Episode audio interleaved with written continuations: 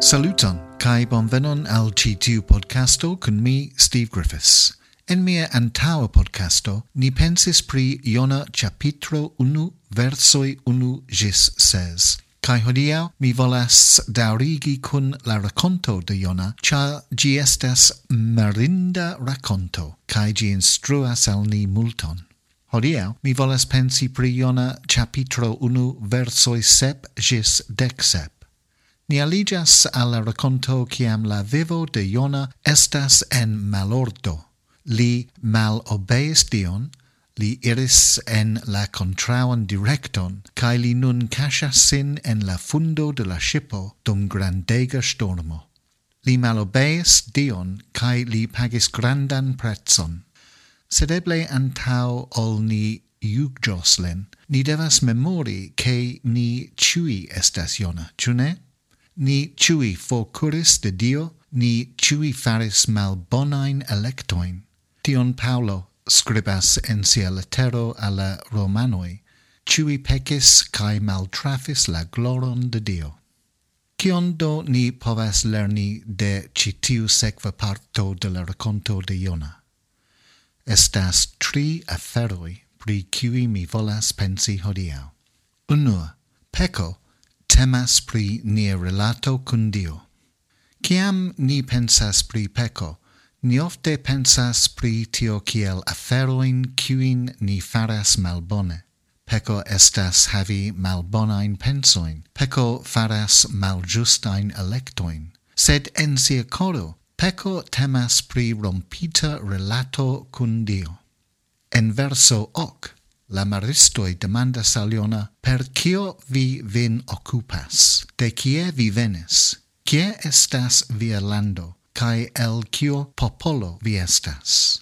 kai le respondo de Iona al ili en verso nau estas tre interesa. Mi estas hebreo. Mi respectas la eternulon dion de la cielo, quiu creis la maron cae la secteron.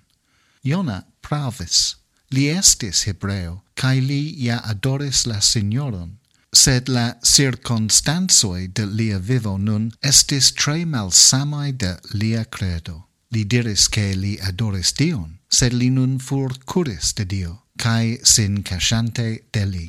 Cae tio estas la radico de peco compreneble. Ni cias cion ni credas, sed ni ofte vivas ali maniera. Cae compreneble ni ciui volas farigi pli fidelai, sed la sola maniero fari tion estas concentrigi pri nia relato cun Dio, pensi pri tio cion Jesuo faris por ni, cae construi relaton de amo cun Dio. Se ni provos cesi peci, ni mal successos. Anstataua, ni devas pliigi nian amon de al Dio, cae sperti lien amon al ni. Ciam ni pli en amigas al Jesuo, mal pli igas la interspazzo inter tio cion ni credas cae ciel ni vivas. 2. Peco contrao Dio devas esti correctita. In versoi dec unu gis dec ses, la raconto alludas la estontezon de la Biblio cae la coro de Dio. In verso dec unu, la maristoi faras tre interesan demandon. Cion ni faru cun vi, por che la maro quietigiu por ni? Caiona respondas en la verso dec du, prenu min cae jetu min en la maron, tiam la maro quietigios por vi. Cion ni havas ci tie estas sugesto che ofero devas esti farita, justigi aferoin cun Dio. Nun Iona proponas sin kiel tiu ofero, sed en la Nova Testamento estas Jesuo kiu farigas la ofero por nia peco. Estas la morto de Jesuo kiu tranquilligas la stormon en niai vivoi. Ne existas alia maniero pec liberigi pecon. Neniu quanto de homa peno faros la differenzon kiel ni legas en verso dec tri. La homoi forte ecremis por reveni sur la secteron, sed ili nenion povis fari, char la maro farigiadis ciam pli, cae pli mal quieta contra ili. Sed per la offero de Jesuo Christo la stormo tranquilligas, cae cio farigas bone. Cae trie cae fin fine. Dio montras al ni gratson ciam ni maljusta. Iona estis jetita en la maron en terura stormo. Li estis drononta. Cae tiam venas la marindo gratso de Dio en verso dec sep. Cae la eternulo pretigis grandan fishon, cae gi englutu Ionan. Caiona restes en la interno de la fisho dum tri tagoi cae tri noctoi. Dio vidis Iona dronanta pro sia peco, cae sendis savplanon. Ne estas tio cion Iona meritis, li estis mal obeema, cae meritis morti. Sed danko estu al Dio, che li ne donas al ni tion cion ni meritas Dankon al Dio, che li montras al ni gratson cae savas nin el niai plei malaltai momentoi en la vivo.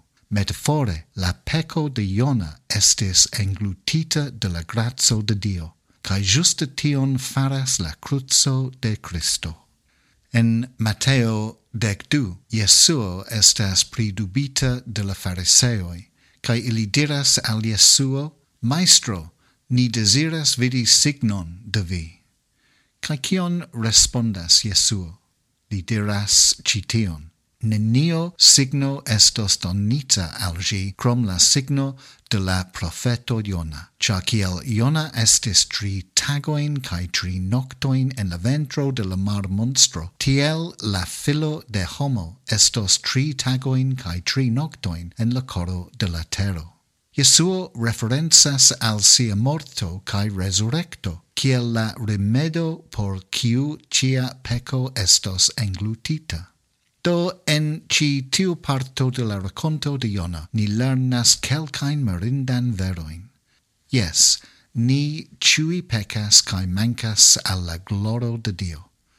Ne, nenio ni povas fari pri tio per niai proprae fortai sed yes, Dio montras gratson al ni, ca englutas pecon por ciam, per la morto de lia filo Jesuo sur la cruzo.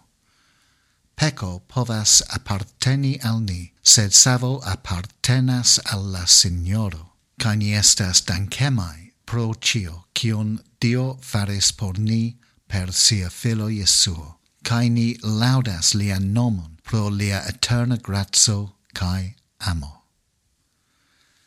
Do mi esperas che vi trovis ci tion utila podcasto, cae tion vi mem cios la merinda vero, che vi estas pardonita de Dio, ca Jesuo prenis sur si vian punon. Vivi en tiu vero hodiau estas merinda afero. Do dankon pro esti cun mi hodiau, ca mi antau joias esti cun vi de nova Chislav Revido.